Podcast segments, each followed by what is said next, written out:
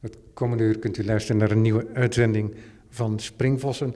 We zijn eventjes weg geweest. Dat was nodig om andere dingen te doen, want ik maak het programma alleen. Mijn naam is Robert van Altena en vandaag gaat het over beeldende kunst en muziek.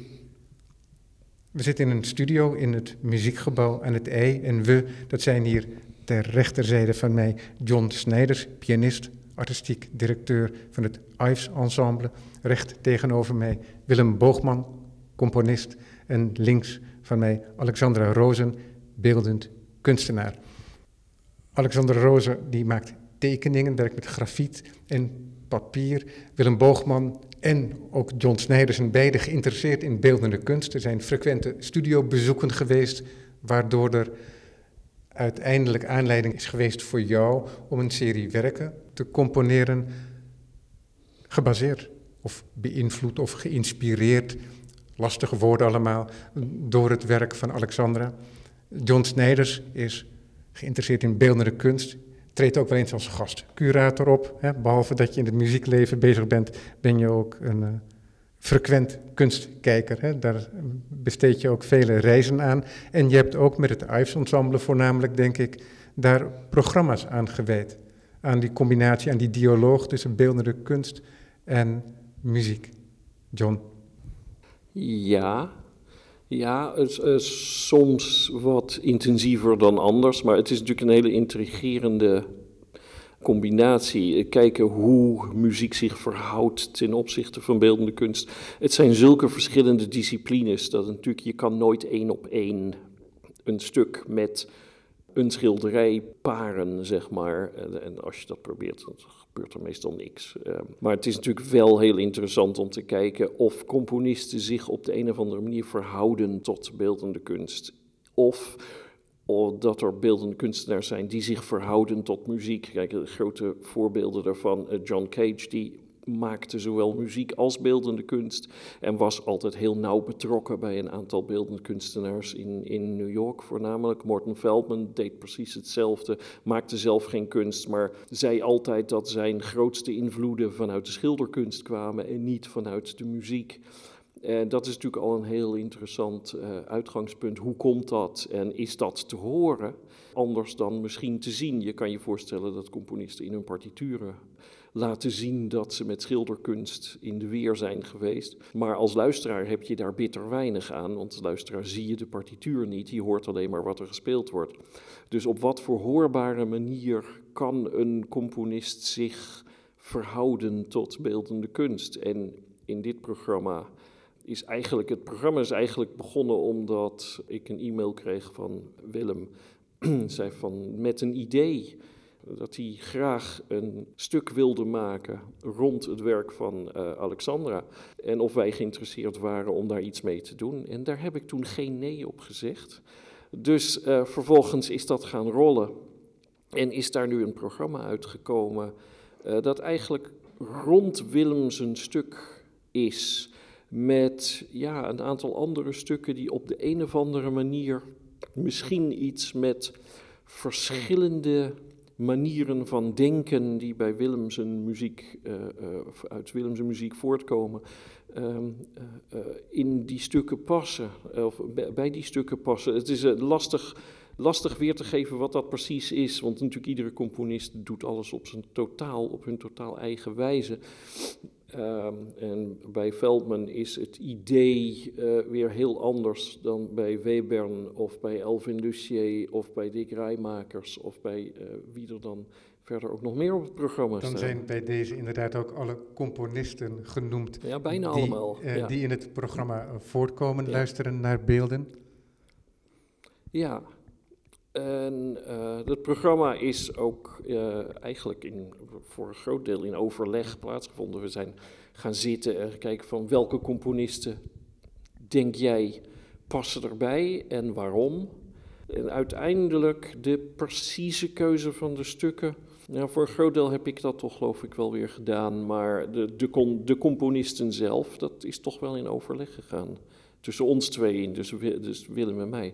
Ja, merkwaardig genoeg, dat is natuurlijk dan toch wel meer vreemd eigenlijk, dat Alexandra daar geen rol in heeft gespeeld, voor zover ik weet. Of misschien achter de schermen, zonder dat ik daar iets verder van heb meegekregen. Maar dat, uh, ja, dat, daar zou jij meer over kunnen zeggen dan ik. Willem. Ja, zij heeft, zij heeft indirect een uh, rol gespeeld bij het programma. Alexandra en ik hebben veel gesproken over ons project daar rolde wel iets uit van waar uh, het programma over zou moeten gaan, of welke elementen we, uh, die we eruit wilden halen middels de stukken van de componisten die uh, bij elkaar zijn gebracht. En ik denk dat John dat heel goed begreep waar we het over wilden hebben. Dus jij kwam al vrij snel met deze componisten aan en met, de, met de stukken.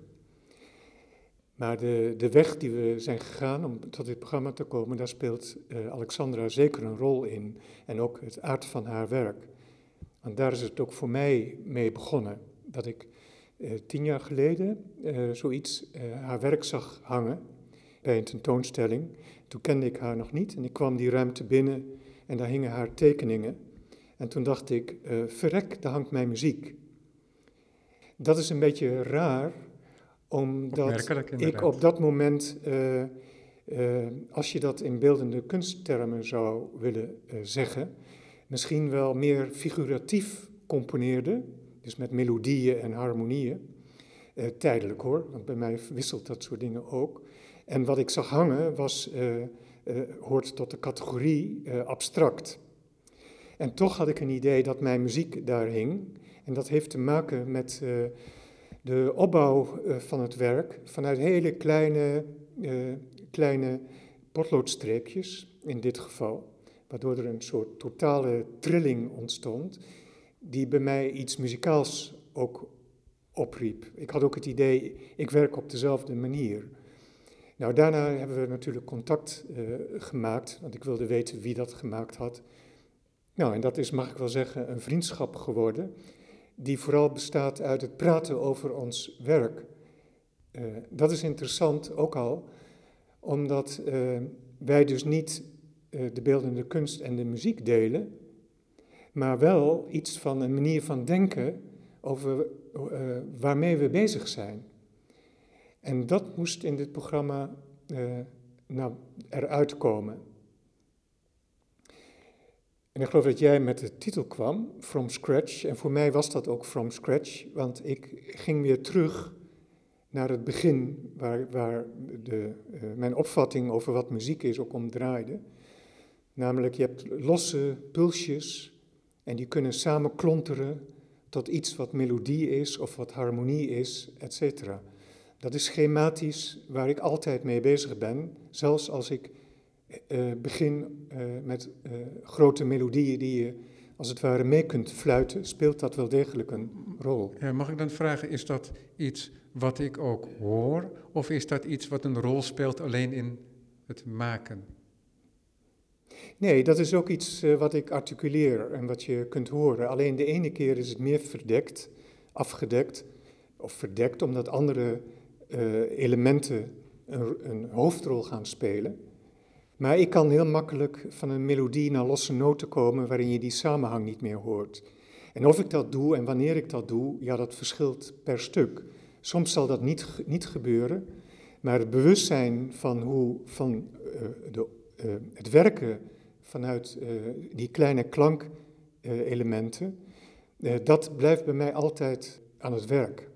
En inderdaad, in het stuk wat ik nu gemaakt heb, is dat op de voorgrond gekomen omdat uh, ik heel dicht bij Alexandra's werk en werkmethode wilde zijn. Misschien is het nu dan het moment om met Alexandra te spreken, want je werkwijze komt ter sprake. Ik heb een hele korte video gezien die door een Koreaans museum over jouw werk is gemaakt. Over, en daarin zien we jou aan het werk. Mm Dan heb je grafietstaafjes, gebundeld tot een soort kam. En die zie ik jou dan inderdaad over het vlak van het papier trekken. Mm -hmm. um, ja, je hebt de teaser gezien, zo'n ja. uh, minuutje ja, of vijf exact. of zo. Ja, ja. Ja, daar zie je een, een van mijn werkmethodes en dat is uh, Seen by Hand. Dat is een serie waarin ik met uh, verschillende tekeninstrumenten experimenteer.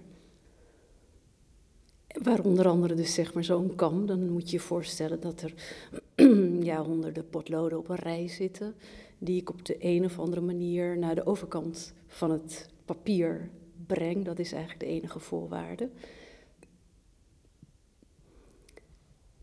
Ja. ja. En in, in dit geval is From Scratch mm -hmm. ook directer verbonden met een serie werken van jou, als ik het goed begrepen heb. En dat is Plain Dust. Ja, precies. Beide prachtige titels, ja. omdat ze beide uh, verschillende semantische mogelijkheden hebben. Ja, dankjewel. Ja, ja. En de serie Plain Dust, waar je nu net over begint, dat is eigenlijk ook de serie die Willem als uitgangspunt heeft genomen voor zijn eerste compositie. En zeg maar praktisch is het zo dat het project From Scratch heet. En dit is de eerste compositie van een aantal, waaronder dan ook Seen by Hand op het programma staat in de want, toekomst. Maar voor alle duidelijkheid, ja. From Scratch, dat is de compositiereeks waar jij nog altijd aan werkt. Hè? En komende donderdag horen we een stuk van jou en dat is het eerste deel daarvan. Of misschien is het een ander deel, maar het is in ieder geval het, het eerste stuk wat gemaakt is. Ik wil toch nog eventjes ja. bij jou terugkomen hoor, zometeen. Sorry. Kijk, die, die, die serie die heet From Scratch. Die is in première gegaan bij November Music. Komende donderdag weer te horen hier in het muziekgebouw in luisteren naar beelden. Maar zoals jij het zojuist zegt, Alexandra, mm -hmm. lijkt het net alsof het een gezamenlijke titel is voor jullie.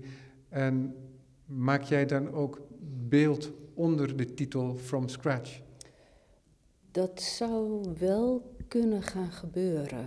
Ja, en dat heeft weer te maken met als je een samenwerking aangaat of je inspireert elkaar, um, dan vind ik het belangrijk dat ieder zijn eigen autonomie behoudt binnen zijn discipline. Dus Willem is zijn eigen compositie aan het schrijven. Ik maak mijn eigen werk. En het zou dus wel kunnen dat er op een gegeven moment een compositie ja, uit, uit dit verhaal voortkomt, waardoor ik een bepaalde methode in mijn werk ontwikkel of wil gaan toepassen of uitprobeer. Daar kan ik eigenlijk nu nog niet op vooruit lopen, ja, maar, het is voorstelbaar. ja, maar ja, laat, ik het dan, ja. laat ik het dan concretiseren. Um, ik, zei, ik gaf al aan, from scratch, dat is verbonden met een serie die al bestaat. Ja. En dat is Plain Dust. Ja. Wat is dat voor serie? Dat is een serie die nu sinds twee jaar ongeveer ontstaat, waar ik mee bezig ben. Uh, dat zijn grote tekeningen, 1,60 meter bij 1,20 ongeveer, die bestaan uit hele kleine streepjes als eerste gegeven om te zien. Structuren, grote structuren. Het uh, hele vel is vol getekend met die kleine streepjes, volgt een bepaalde methodiek. En die elementen, dus je sprak net al over elementen, dat een belangrijk uh, gegeven is binnen deze avond. Dat zijn dan de arceringen, de punten. Die heeft Willem dan eigenlijk weer opgepikt in zijn compositie. Ja, ja er zijn punten, lijnen. Nee, er zijn geen lijnen. Helemaal ja, geen lijnen, ja, het zijn alleen maar punten. Ja, ik probeer een beetje in de, in de stemming uit, te komen dat we op een radio zitten. Ja, nee, want uiteindelijk... visueel beeld kan laten zien. Ja, precies, want het beeld geeft echt de indruk van, uh, van velden. Ja, ja, het zijn hele grote all-over structures, dus er is geen, uh, geen plekje wit meer, zeg maar. En vaak is er een aanraking van twee, uh, twee velden tegen elkaar Ja, aan. er is een, zeg maar, inderdaad een soort, soort ontmoetings...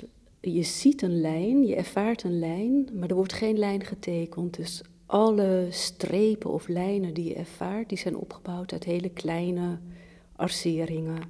En die ehm, die lijnen die je ervaart, die komen bij elkaar of die vertrekken vanuit één punt. Als een soort waaier, als het ware. En als je dan twee punten op een groot veld zet en je waaiert daar zeg maar omheen, dan ontmoeten die op een gegeven moment elkaar.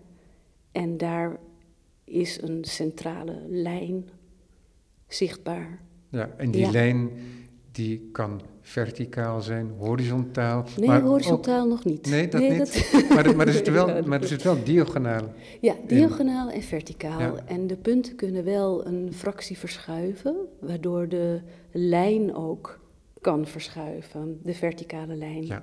Ja. Dit is een manier van werken die specifiek is aan deze serie werken, Ja, Plain Dust. ja, ja, precies. Willem, wat maakte het dat je specifiek op dit werk reageerde? Nou, toen ik eraan begon, heel simpel, was ze daarmee bezig. En ik was daardoor ook gefascineerd. Dus er was geen probleem. Dus Plain Dust is een van de eh, onderwerpen. Maar toen je eraan begon, dan onderbreek ik je even, toen je eraan begon, je had al in gedachten om een werk te componeren in de relatie, hè, om het wat Ja. neutraler te zeggen dan ik zojuist Klopt. deed, in de relatie tot het werk van Alexander. Maar dat, heeft, eh, eh, eh, dat zijn we samen opgekomen. Ik weet nog heel goed dat in een van onze telefoongesprekken Alexandra zei van... we hebben zoveel overeenkomsten of we praten zo leuk over, over, over waar we mee bezig zijn. Kunnen we niet iets samen doen? Dat is natuurlijk inderdaad wat John ook al aantipte. Natuurlijk lag dat voor de hand, maar hoe? Want ik heb wel eens muziekstukken gezien, dan hing er een schilderij. En dan stond ernaast een eh, luidspreker en daar kwam muziek uit en dat was het. En dat wou ik beslist niet, want onze gesprekken gingen over, ja, hoe moet je het noemen? Over een werkmethode, dus vanuit kleine elementen naar grotere structuren. En daar kunnen we heel goed over praten. Dus ik wilde niet buiten zo'n tekening eh, iets doen. Hoe moet dat dan ook? Gevoelsmatig, ik schrijf een stukje muziek, eh, geïnspireerd op wat ik zie. Nee, ik wilde komen bij de methodiek zelf. Van hoe bouw je uit de kleinste partikels een grotere structuur op? Want dat kan ook in muziek, dat hebben andere componisten ook al gedaan. Dus ik wilde inzoomen op, een, op, op, op eh, waar zij mee bezig is. En dat kun je in al haar werk eh, op een of enige manier vinden. Dus Plain Dust is bijna een soort van toeval, niet een keuze uit haar werk. En ik kan op elk werk van haar zou ik een, op die manier een muziekstuk kunnen maken. Wat ik gedaan heb is vanuit kleine dingetjes, zoals zij ook werkt, kleine details, kleine elementen, grotere stru- structuren opbouwen. De overal structuur van een plain dust, als je dat ziet hangen, is eh, globaal uiterst simpel. Er is, zoals je al zei, eh, zijn twee zwarte plekken die uitwaaieren, bijna in een soort rotatie. Eh, naar buiten toe, naar eh, de randen van de tekening, wordt het lichter, omdat er minder overlappingen zijn. Wat ik gedaan heb, is een soort transformatie of een vertaalslag maken van dat soort dingen in muziek. Daardoor heb ik ook, eh, ben ik heel dicht en nauwkeurig bij alles wat ik aantref in een tekening Plain Dust. Heb ik geprobeerd een soort pedant te vinden in muziek. De muziek die er ontstaat, ontstaan is, had ik dus ook nooit kunnen maken of kunnen verzinnen zonder het uitgangspunt Plain Dust. En dat is het interessante. Alexander heeft ook altijd gezegd van dit project, het moet nieuw werk opleveren, waar we zonder elkaar ook niet op zouden zijn gekomen. Wederzijds, dus waar je het net over had, dat het ook mogelijk is, Alexandra, dat jij zelf tot nieuw werk komt vanuit de compositie weer. Mm, Ja, dat zou kunnen, ja. Ja, nee, dat gaf, dat gaf je net aan inderdaad, maar dat is waar Willem nu naar verwijst. Ja. Maar is dat ook het uitgangspunt geweest of is dat iets wat zo langzamerhand ontstaat? Ja, nee, het is niet het uitgangspunt eh, dat specifiek deze compositie nieuw werk op gaat leveren. Ik kan me wel voorstellen dat, nu, nu loop ik even vooruit op wat alles misschien wel of niet, dat weet ik dus niet in de toekomst. Maar je hebt nog voor ogen om een tweede compositie te schrijven, Seen by Hand, en een derde compositie. En die derde, dat is voor mij ook nog geheel onbekend. En voor Willem ook, denk ik. Of een beetje misschien bekender.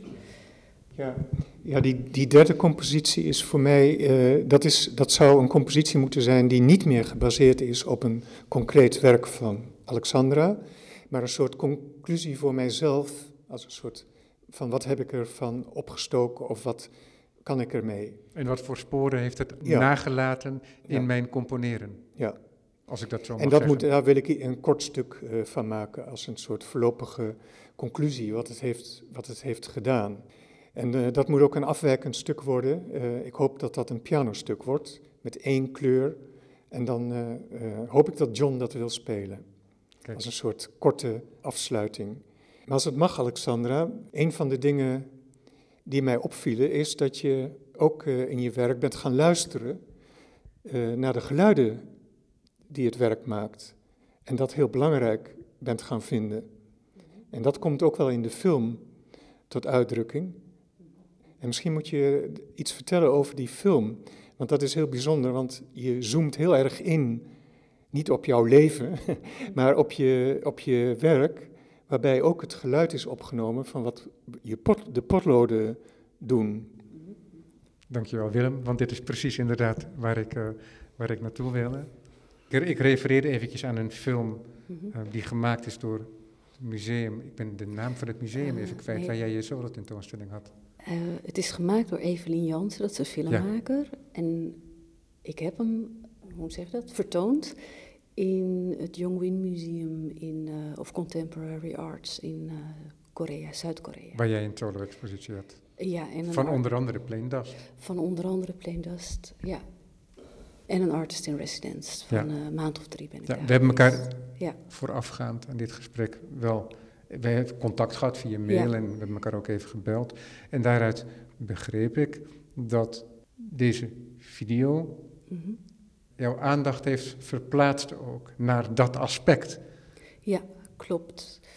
Um, van je werk, hè? het geluid ja. wat ermee gepaard gaat. En dan voor de luisteraar, en dat, misschien vul ik nu allerlei dingen in, maar is, je werkt met grote vellen papier, dat mm -hmm. maakt een specifiek geluid, ook afhankelijk mm -hmm. van het gewicht van het papier. En hoe het gemaakt is. Je werkt met potloden, maar potloden kunnen ook grafietstiften zijn, die iets harder zijn en misschien iets helderder klinken daardoor ook. Um, het gestuiter van de grafietstiften op papier, het schrapen en soms het trekken, waardoor er inderdaad een stof wordt achtergelaten die uiteindelijk jouw tekening uitmaakt. Enfin, eventjes samengevat, allerlei zaken die sonor zijn mm-hmm. aan jouw uh, werkpraktijk. Ja, ja het, het, museum waarin het tentoongesteld wordt, uh, moet je voorstellen, dat, is, dat waren twee ruimtes um, van, ja, twee ruimtes van zeker 10 bij 15 meter per ruimte. Dat waren echt grote zalen. En ik was daar in 2017 om even te kijken. En daar zaten dus geen ramen in, in dat in beide zalen niet.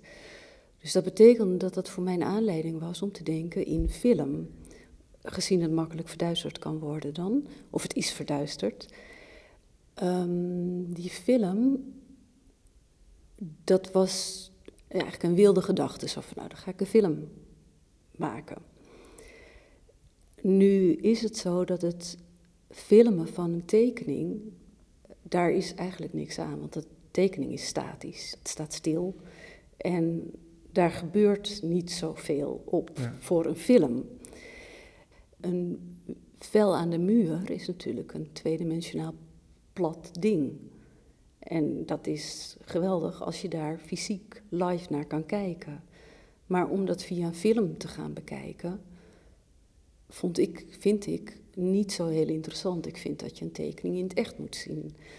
Maar mijn voornemen om een film te maken had daardoor wel consequenties dat ik anders over tekenen moest gaan nadenken. Je moest anders over tekenen gaan nadenken en ook over film, want om de tekening inderdaad niet alleen maar te representeren via een ander medium, maar je Precies. moest ook aan het andere medium gaan denken. Precies, dus het was voor mij ook een ontmoeting met wat film is en hoe tekenwerk alleen bij gratie van film zou bestaan. En dan kom je dus op geluid en beweging. Daar kwam ik op uit. En dat betekende voor mij weer dat ik moest toelaten dat je uh, gefilmd wordt met je tekeninstrumenten en met het experiment. En um, naar aanleiding daarvan werd het geluid steeds belangrijker, omdat ik ook op de film zag hoe ik reageer op geluid en het gebaar. Dat dat één um, cyclus is. Dus als ik in een bepaalde cadans werk, dan werk ik daar even in. Dan kan ik in blijven, ja, hoe zeg je dat? Beetje blijven varen, als het ware. En dat is wel wat uh, je bij tekenen niet als eerste aan denkt, om dat te accentueren. Maar door die film werd dat ja, heel duidelijk. En rondom dat idee zijn we beelden gaan verzamelen. Dus de filmmaker die is een paar dagen op mijn studio geweest en heeft allerlei opnames gemaakt. Ben je anders gaan werken daardoor? Want er wordt dan ook het nadruk gelegd niet alleen op de aanraking van de instrumenten Mhm. en het materiaal, maar Mhm. inderdaad ook het bereik van je lichaam. Mhm, Je mhm, hebt lange ledematen, mhm, dus dat, dat doet ook iets. Je hebt een bepaalde expressie met hoe je beweegt. En daar ben je, denk ik, nu bewuster van geworden, ook van dat fysieke aspect. Ja, en nu speelt dat fysieke aspect altijd wel een belangrijke rol in mijn werk, omdat ik heel arbeidsintensief en bewerkelijk eh, werk maak. Maar eh, ik denk zeker dat dat wel eh, meer aanwezig is geworden. Heb je daar ook een concreet voorbeeld van? Of is dat niet op die manier te herleiden? Laat me, laat me een andere vraag stellen, Ja? als je me toestaat. Je hebt ook tegen me gezegd, nou, het is niet onmogelijk dat ik ehm, me daar ook meer op ga concentreren en dat ik meer film ga maken. Ehm, ja, maar ik, ik weet, ik, nou, ik denk niet dat dat dan direct met mij als eh, fysieke persoon, hè, dus dat ik, daar, dat ik in de film eh, een rol speel, dat heeft meer te maken met de instrumenten die ik gebruik. Dat bijvoorbeeld bij de serie Scene by Hand, per vel, per tekening, maakte ik andere instrumenten. Dus de verhouding, als ik een regel afspreek voor een tekening, van deze partij potloden moeten van de ene kant naar de andere kant, dan moet ik instrumenten daarvoor bouwen. En daar ben ik dan mee bezig. En dan ga je steeds verder specificeren, kijken of dat beter kan, anders kan, et cetera. Dus elk vel kreeg zo zijn eigen instrument. En dat aspect, dat heeft dus niet zozeer met mij als uh, lichaam of als verschijning te maken. Maar dat aspect vind ik wel heel fascinerend om uh, nog verder, specifiek voor uh, bewegend beeld, ja, te onderzoeken. En dat kan heel goed in, in film. Daardoor moet ik ook denken dat het maken ook een iets performatiefs krijgt. Dus niet alleen maar gestold in uiteindelijk een enkel beeld, maar ook dat je, um, je zijn, ik ken wel enkele Aziaten die er met zijn enorme kwast inderdaad mm uh, -hmm, mm -hmm. een karakter neerschrijven mm -hmm. of een tekening maken. En waarbij de actie van het maken eigenlijk centraal staat. Het resultaat moet ja. ook. Nou, ik denk dat je zijn, daar een heel maar... goed punt hebt. Want het is zelfs in dit voorbeeld, wat ik net noemde, uh, dat de actie eigenlijk de tekening is geworden. Dus het, het, het spoor of het product, dat is nou niet iets waarvan ik zeg, nou dat is het dan, of dat is het doel. Nee, het doel zit meer in het bewust worden van uh, wat is jouw, en dan spreek ik met jou, ik dan, de relatie met het grip krijgen op een regel, een tekeninstrument. Hoe verhoud je dat toe? Wat zijn de mogelijkheden? Het wordt een samenwerking tussen mijn hand en de onmogelijkheid van dat instrument of de mogelijkheid. En dat samenspel, dat wordt de tekening. En dat wordt vast, kan vastgelegd worden op, op film. Ja, precies. En dan is het ook denkbaar dat de film het werk is. Dat, ja, dat, ja, dat, ja.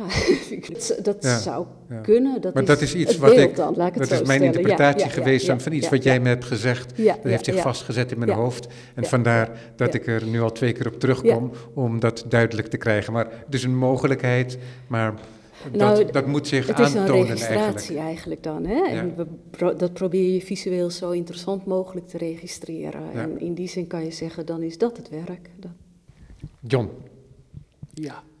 We hebben nu dat gesprek over die tekeningen en over een nieuwe eh, compositie.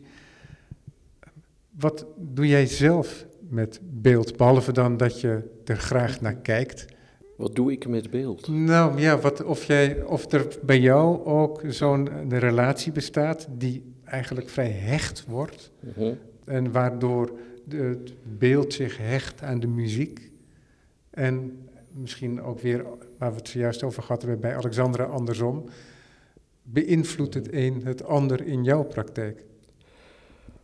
Lastige vraag. Ehm, waarschijnlijk niet. Als, als, als uitvoerend muzikus niet. Als programmeur kan je natuurlijk wel naar verbanden gaan zoeken. Maar het gebeurt maar zelden dat je eh, concerten doet waarbij het beeldend werk ook daadwerkelijk te zien is. Zalen voor muziek zijn zelden geschikt om beeldende kunst in te laten zien. En andersom. Dus dit, dat is een, lastig huwelijk wat dat betreft. Ik denk dat de verhouding tussen beeldende kunst en muziek toch voornamelijk die tussen kunstenaar en de componist is.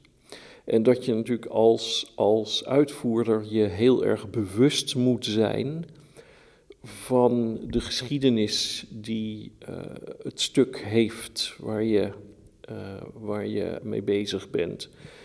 Als ik werk van Veldman speel, en zeker het stuk eh, dat op dit programma staat, wat een kort stukje is voor viool en piano. Het bestaat echt een kort Veldman-stuk.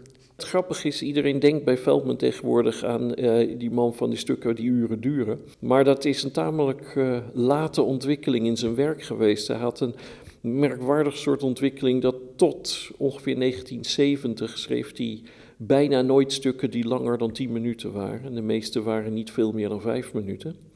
Daarna werd het langer en kwam je het zo rond de 20 minuten uit. En daarna eh, liet hij eh, alle grenzen los en werd het inderdaad anderhalf uur, twee uur, drie uur, vijf uur. Maar eh, alle stukken tot 1970 zijn vrijwel zonder uitzondering heel beperkt in lengte. Of zoals hij zelf op een gegeven moment zei, tamelijk cynisch over hoe het publiek hem zag. Well, you know, they think Morton Feldman is quiet. He used to be quiet and short, now he is quiet and long.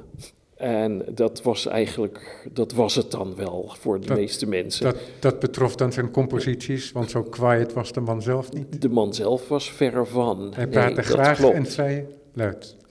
Ook dat, zeker, ja. Maar eh, het stuk als... en goed eh, ook bovendien. Geweldig, ja, ja, ja. Hij, hij kon echt al improviserend eh, lezingen geven die, echt vier, vijf, zes uur duren. En dat is echt waanzinnig om mee te maken. Ik heb er in de jaren tachtig een paar van mogen meemaken in Middelburg, waar hij veel te gast was in het, festival Nieuwe Muziek. En dat was wel echt eh, zonder weerga eigenlijk, ja. Ja, voor die mensen die daarin geïnteresseerd zijn, die kunnen dat ook lezen tegenwoordig. Je kan ze lezen, ze zijn allemaal uitgegeven, inderdaad. Eh, In het Duits, dacht ik. Nou, nee, het is een tweetalige uitgave. Ah. Dus de, de- het is, eh, de, de, de eh, Engelse originele staan er. En op de andere pagina daarna staat de Duitse vertaling. Oké. Eh, dus dat is Ja. ja. voor ieder wat wil, Ja, zeg een maar. Kleine Eh, excursie in het gesprek, maar ja, en, en overigens een aantal van die gesprekken die- en eh, lezingen die hij gaf, zijn ook simpelweg op YouTube te vinden tegenwoordig. Dat is ook heel leuk. En er is er een met Xenakis, is er een met Jeffrey Madge, is er, eh, is er een met Louis Andriessen, met Micha Mengelberg. Het is echt eh, allerlei, allerlei mensen. Het is ontzettend leuk geweest. Maar ehm, in de jaren 50 is Veldman begonnen met partituren te maken die heel erg nauw aansloten op beeldende kunst. dat zijn partituren die niet bestaan uit noten, maar grafische partituren, of graph scores zoals die uh, dat noemde, die alleen maar bestaan uit blokjes die aangeven of je een noot in een hoog, midden of een laag register moet spelen, hoeveel noten je moet spelen. En voor de rest is eigenlijk niks echt vastgelegd. Toonhoogte is niet vastgelegd. En hij heeft gezegd dat die stukken vooral zijn beïnvloed door twee kunstenaars, waar die, waar die heel erg door geobsedeerd was. De een was Mondriaan, en als je aan blokjes denkt en Mondriaan, dan past dat meteen. ja, Amerikaanse werk ook van Mondriaan. Ja, zeker, ja. En Veldman woonde natuurlijk in New York. Mondriaan woonde in de jaren 40 ook in New York. Uh, ze hebben elkaar, voor zover ik weet, nooit ontmoet. Maar Veldman was wel degelijk een enorme bewonderaar van Mondriaanse werk. Hij noemde zichzelf ook ongeveer de enige Nederlandse componist, omdat hij de enige is die zich iets van Mondriaan aantrok. En de ander was Jackson Pollock. Nou, als je denkt aan blokjes, denk je niet aan Jackson Pollock. Dat zijn natuurlijk enorme, heftige, bewegende schilderijen die, die tot stand komen door het, druipen van, van uh, verf en andere materialen op doek en die eigenlijk quasi spontaan uh, tot stand komen. Hoewel ik denk dat er wel degelijk een, een bewust proces aan de grondslag heeft gelegen. Maar Veldman uh, heeft gezegd dat hij wilde proberen om wat, om wat heette de all-over painting techniek van Jackson Pollock, waarbij, net als eigenlijk in Alexandra's werk, het hele doek vol is en het hele doek als één ding wordt gezien, om dat in muziek onder te brengen. En dat zijn dus ook stukken die niet zozeer gecomponeerd zijn met het idee, er moeten hier nog noten bij, er moeten daar noten bij, maar wat hij deed was vaak een leeg vel met een soort grid, een raster, aan de muur plakken en dat ging invullen, niet zoals componisten vaak doen, bij het begin beginnen en dan naar het eind toe werken, maar zo'n beetje hier en dan daar, zoals een, een tekenaar kan, een, kan tekenen. Die begint ook niet in één hoek, het ligt aan hoe je precies werkt, maar je begint niet altijd in één hoek en dan werk je gewoon leuk, zodat tot op een gegeven moment het hele eh, vel vol is. En je ziet dus bij die stukken dat, uh, dat ze meer visueel gecomponeerd zijn dan uh, muzikaal. Maar ook niet diachroon dus? En ook niet, en ook niet in, nee, ook niet van links naar rechts. Maar gewoon, je, je neemt, een, zoals een schilder dat doet, je neemt een stap terug. En je denkt, daar moet nog wat. Zo daar rechtsonder, daar moet nog iets. Dat is, daar is het nog niet goed. Of daar is te veel, daar moet iets weg. En dat is natuurlijk een heel ander soort componeren. Dat heeft hij in 17, 18 stukken heeft hij, uh, die techniek toegepast. Hij is daarvan afgestapt, meer om een muzikaal praktische reden dan omdat hij het geen prettige manier van componeren vond. Maar hij kwam erachter dat door het loslaten van de toonhoogte en dus de muzikus de toonhoogte te laten kiezen, hij ervoor kon zorgen dat de muzikus er een loopje mee ging nemen. En hij heeft dus nogal veel op, uh, uitvoeringen van zeker orkestwerken en grotere ensemblewerken, waarbij die muzici kreeg die er allemaal helemaal niets van snapten en er ook niets van wilden snappen, die dus voornamelijk bezig waren met sabotage plegen op die stukken. En hij dacht, ja, dit moet ik dus niet hebben, dit is helemaal niet de bedoeling van zo'n stuk als je begint met een uh, paar kleine kamermuziekwerken voor mensen die jouw werk heel erg goed kennen, dan weten die muzici precies wat jij wil horen en die kunnen dat dan doen. Mensen die jouw werk niet kennen, die denken, ja, je bekijkt het maar. Er staat hier, speel vijf noten in het middenregister. Ik kan hier leuk lang zal zijn leven gaan zitten spelen, want dat past. En dat gebeurde, nou ja, maar dan in Amerika werd dat iets anders. Maar uh, er zijn verhalen dat, dat, dat een trompetist op een gegeven moment Yankee Doodle begon te spelen tijdens een van de stukken, omdat dat binnen de regels mocht. Dan kan je zeggen, je regels zijn niet goed. Ik denk dat, dat dat inderdaad zo was. Ja, want dat is wel een enorm spanningsveld. En dan, dat is misschien wel een vraag voor Willem dan. Dat is wel een spanningsveld de, die ontstaat in de 20e eeuw, eigenlijk misschien in het naoorlogse voornamelijk, dat er die interpretatieruimte ontstaat, die gegeven wordt eigenlijk aan de uitvoerenden door de componist. Hoe ga jij daarmee om? Want als je zo'n verhaal van Veldman dan hoort. Nou ja, dat is, dat is Veldman. Hij had dus een goede reden om dat zo te doen. Vanwege zijn eh, inspiratiebron en zijn visie op, die, uh, op Pollock en, en Mondriaan. Maar ik had, uh, als ik naar het werk van Alexandra kijk, niet de neiging om dingen open te laten. Dus toeval, het toevalselement, is, staat niet, niet voorop. Maar Alexandra heeft mij ook wel eens uitgelegd dat een toevalselement wel een zekere rol speelt in haar werk. Nou, dat zou ze zelf nog uh, moeten toelichten. En, uh, maar dat is, uh, als ik het ook goed van haar begrepen heb, dat is omdat kleine dingen niet helemaal te controleren zijn, maar de controle over wat je doet staat wel voorop. Dus ik, ik ben daar niet mee bezig geweest, maar wel met kleine toevalligheden. En die hebben te maken met de moeilijkheidsgraad. Strijkers moeten soms zo snel flageoletten spelen, hoge boventonen, dat, die, dat je krasjes en piepjes krijgt. En ik schrijf ook op een gegeven moment voor bij de blazers, uh, wat vol staat met gewone toonhoogte, maar dan zeer kort gespeeld. Dan moet je echt met uh, heel gearticuleerd spelen, waardoor bijna de toonhoogte niet meer geraakt kan worden. En dat wilde ik ook. En dat betekent dat je globaal een toonhoogteverandering hoort.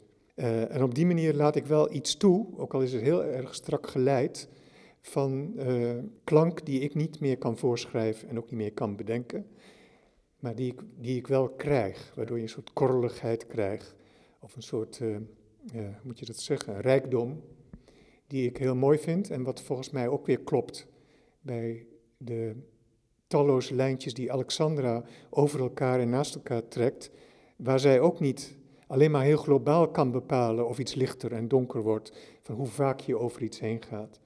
Maar ik geloof niet dat zij van tevoren de, de graad van zwartheid, uh, dat dat een rol speelt in haar overwegingen. Ja. Nee, ik zeg het ook omdat, ook als je niet zo'n grafische partituur maakt, dan is het nog altijd zo dat het notenschrift zoals wij dat uh, kennen, er zijn varianten op, maar dat je niet alles dicht kunt schrijven.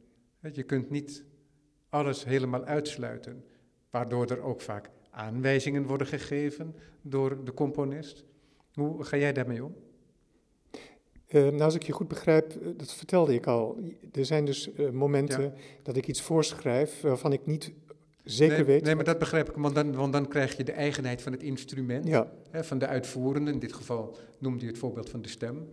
Maar um, schrijf jij veel aanwijzingen bij je noten bijvoorbeeld? Ja, het staat chockvol aanwijzingen. Maar dat komt omdat er zoveel variabelen zijn uh, in muziek om iets uh, uit te kunnen voeren. En het, zijn ook geen vreemde aanwijzingen. Die twee voorbeelden die ik net noemde, zijn misschien vreemde aanwijzingen. En alleen mensen, uh, zoals het uitsensemble, die schrikken daar niet van. Ik, je moet wel weten aan wie je het vraagt.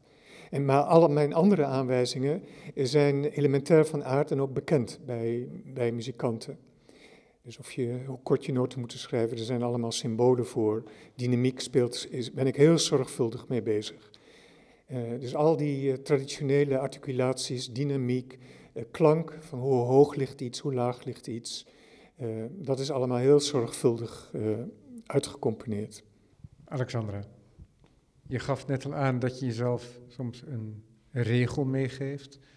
Dus deze kan met, grafische, uh, met grafiekstiften wil ik van de ene kant naar de andere kant van het veld bewegen. Geef je jezelf ook aanwijzingen, wat je als het ware vooraf formuleert, of zijn dat de zaken die in het maken opkomen?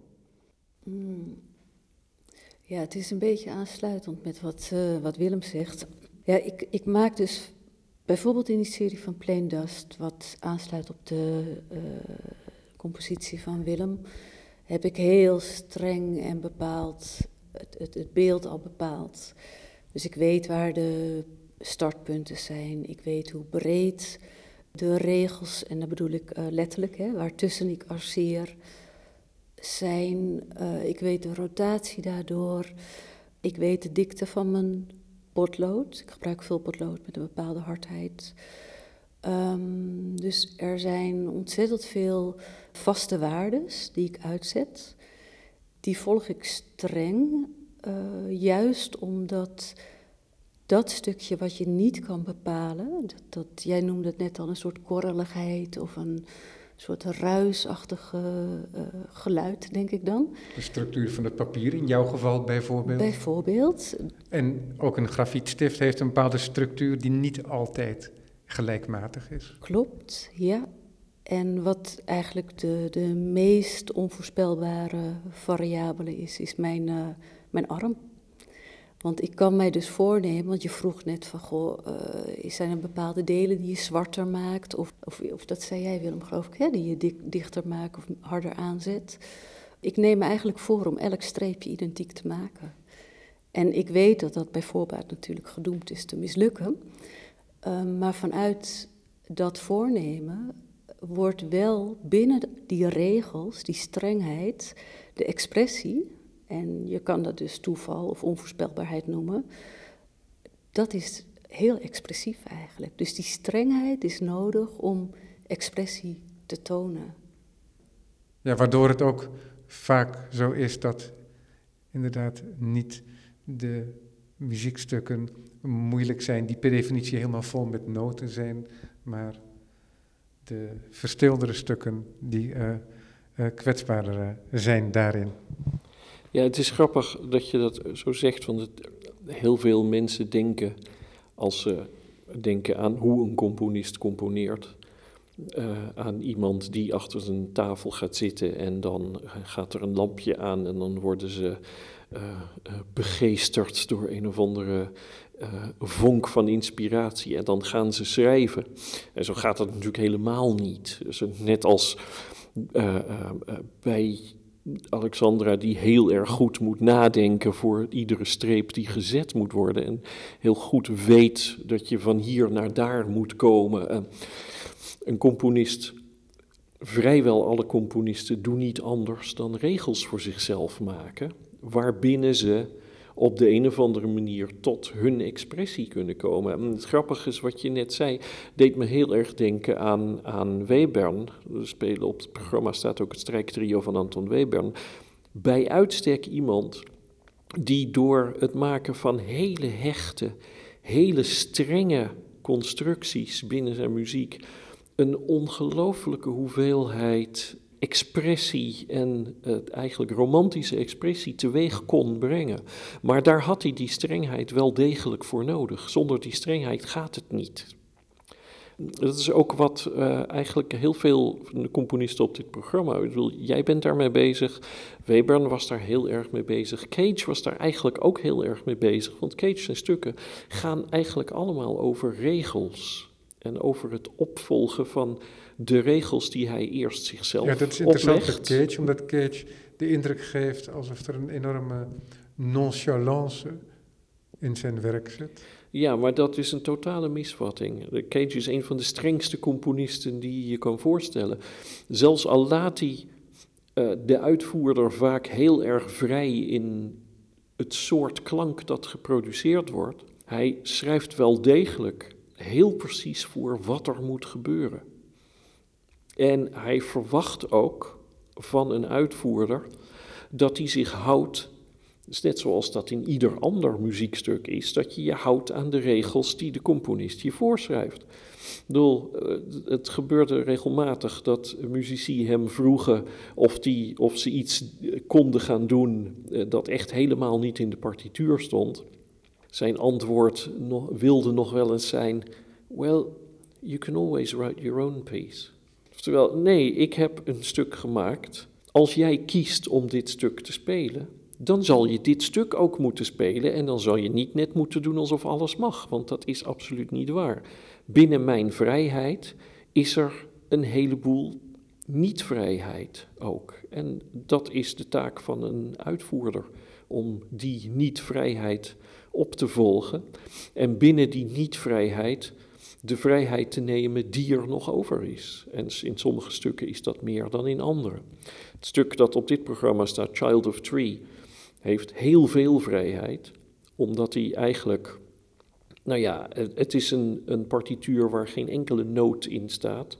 Het zijn twee vellen met uh, instructies die je voorschrijven hoe je het stuk moet maken.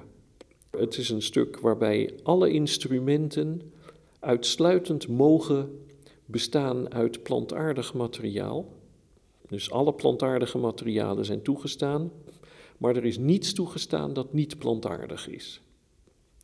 Dus alles van hout is allemaal prima. Bladeren. Uh, hij schrijft twee instrumenten voor. Een podrattle, wat een gedroogde grote peul is van een speciale Mexicaanse boom die als je ermee schudt een, een soort ratel uh, produceert of een soort ja, maracas geluid produceert. En een cactus. Uh, uh, een speler heeft ook een één of meer cactussen nodig. Die moeten worden versterkt met een contactmicrofoon, zodat dus de naalden van een cactus ineens tot ongelooflijk mooie, uh, mooie harmonische uh, klanken beginnen te produceren. Dat is heel bijzonder. En daarna wordt je alleen maar verteld hoe de regels zijn om het stuk vorm te geven. En daarna word je geacht dat stuk dan zo goed als jij denkt dat dat moet te gaan spelen. Dus, dus binnen de strenge regels die Cage geeft, is er wel weer een enorme hoeveelheid vrij. De, het hele idee van uh, componisten dat die zich niet altijd, dat regels uh, en componeren gaat niet samen, dat is, dat is niets minder waar. En natuurlijk, ik bedoel, Beethoven deed ook niets anders dan zich zoveel mogelijk houden aan de regels die er in die tijd golden voor dingen als een sonatevorm. En daarna natuurlijk tegenaan duwen om te kijken hoe ver je dat kan oprekken. Maar je raakt nooit die specifieke vorm kwijt. Hij is altijd terug te vinden. Dus wat dat betreft, het, het idee, en dat vind je bij beeldende kunstenaars net zo hard terug, die denken heel erg sterk over vormprincipes. Ja, want dat is interessant, want als je aan een late Rembrandt, hè, als we het dan over beeldende kunst blijven hebben, of aan een late Titiaan denkt, dat wordt dan gezien als een moment in de carrière van de kunstenaar waarin ze uh, bijna een soort absolute vrijheid hebben um, gewonnen. Maar tegelijkertijd is die vrijheid nog altijd bepaald door heel veel zaken die ze niet meer doen. Ja, zeker. En zaken die zo in hun, uh, in hun techniek zitten, omdat ze daar een hele leven mee hebben gewerkt, dat ze heel goed weten hoe ze daar zo economisch mogelijk mee om moeten gaan om het beste effect te krijgen dat ze willen hebben. Hoe is dat als uitvoerend muzikus, John? Dat uh, is van muzikus tot muzikus uh, uh, verschillend. Maar ik, voor ben, ik ben zelf van de school dat je dat een, een bepaalde soort economie erg goed is. Ik probeer geen uh, merkwaardige, onnodige gebaren te maken als ik speel, bijvoorbeeld omdat ik het liefst de energie gebruik voor het produceren van de klank. En, en niet voor het uh, rondwapperen van mijn armen met dingen die daar helemaal niets mee te maken hebben. Uh, ik speel niet mijn muziek maken is niet visueel wat dat betreft. Ik bedoel, het is visueel omdat je ernaar kan kijken, maar het is niet visueel omdat daar iets van gemaakt moet worden. Eh, de muziek zit in het klinkend resultaat. Ja, ja, want er zijn ook nog componisten die dat meenemen, zoals Jan van de Putten natuurlijk. Maar, Ja. hè, maar dat is, die houdt zich dan weer aan andere regels. Precies. En Jan is ook een hele strenge componist. Ja, die, die die dingen he- heel erg goed en helder probeert over te brengen. Ja, er zijn natuurlijk zat muzici te vinden die eh, meer geïnteresseerd zijn in wapperende haren. eh, dan in het echte spelen. Nou, Ja, kan nou. dat bij mij gelukkig al heel lang niet meer, maar toch. Precies. Komende donderdag in het Muziekgebouw in het Ei luisteren naar beelden met een film. Over de werkwijze, moet ik zeggen, denk ik, van Alexandra Rozen. Het werk van Alexandra Rosen is ook met enige regelmaat in Amsterdam te zien. En daarbuiten natuurlijk ook, want de wereld is groter dan Amsterdam. From Scratch van Willem Boogman is dus komende donderdag te horen. En dat is een werk voor cello, altviool, viool, klarinet en percussie. En fluit, ja, en fluit. En trombone. En trombone, ah kijk, die heb ik over het hoofd gezien. Ja, dat gebeurt snel met Ja, en verder dus werk van John Cage, eh, Dick Rijmakers, Ja, Alvin Lucier, Anton Webern Morten Veldman, en Morten Veldman. jawel. Kijk, en kom jij dan ook nog aan bod als Ik kom, aan, pianist? ik kom aan bod zelfs als pianist. Ja, eh, het, stuk van Web, eh, het stuk van Veldman is voor viool en piano. En eh, waar speel ik nog meer in? Oh, natuurlijk, Donatoni speel, speel ik ook nog Ah, een stuk van precies. Franco Donatoni. Exact. Het was ruiger Ja. im Ausdruck. Ja, en voorafgaand aan het concert is er ook een gesprek, als ik het goed had, Jawel. tussen T. Derks en jou. En ons. En ons, ja. Willem en Alexandra ook. Ik dank jullie in ieder geval dat jullie vandaag ook naar het muziekgebouw zijn gekomen voor dit gesprek. Dank voor het luisteren.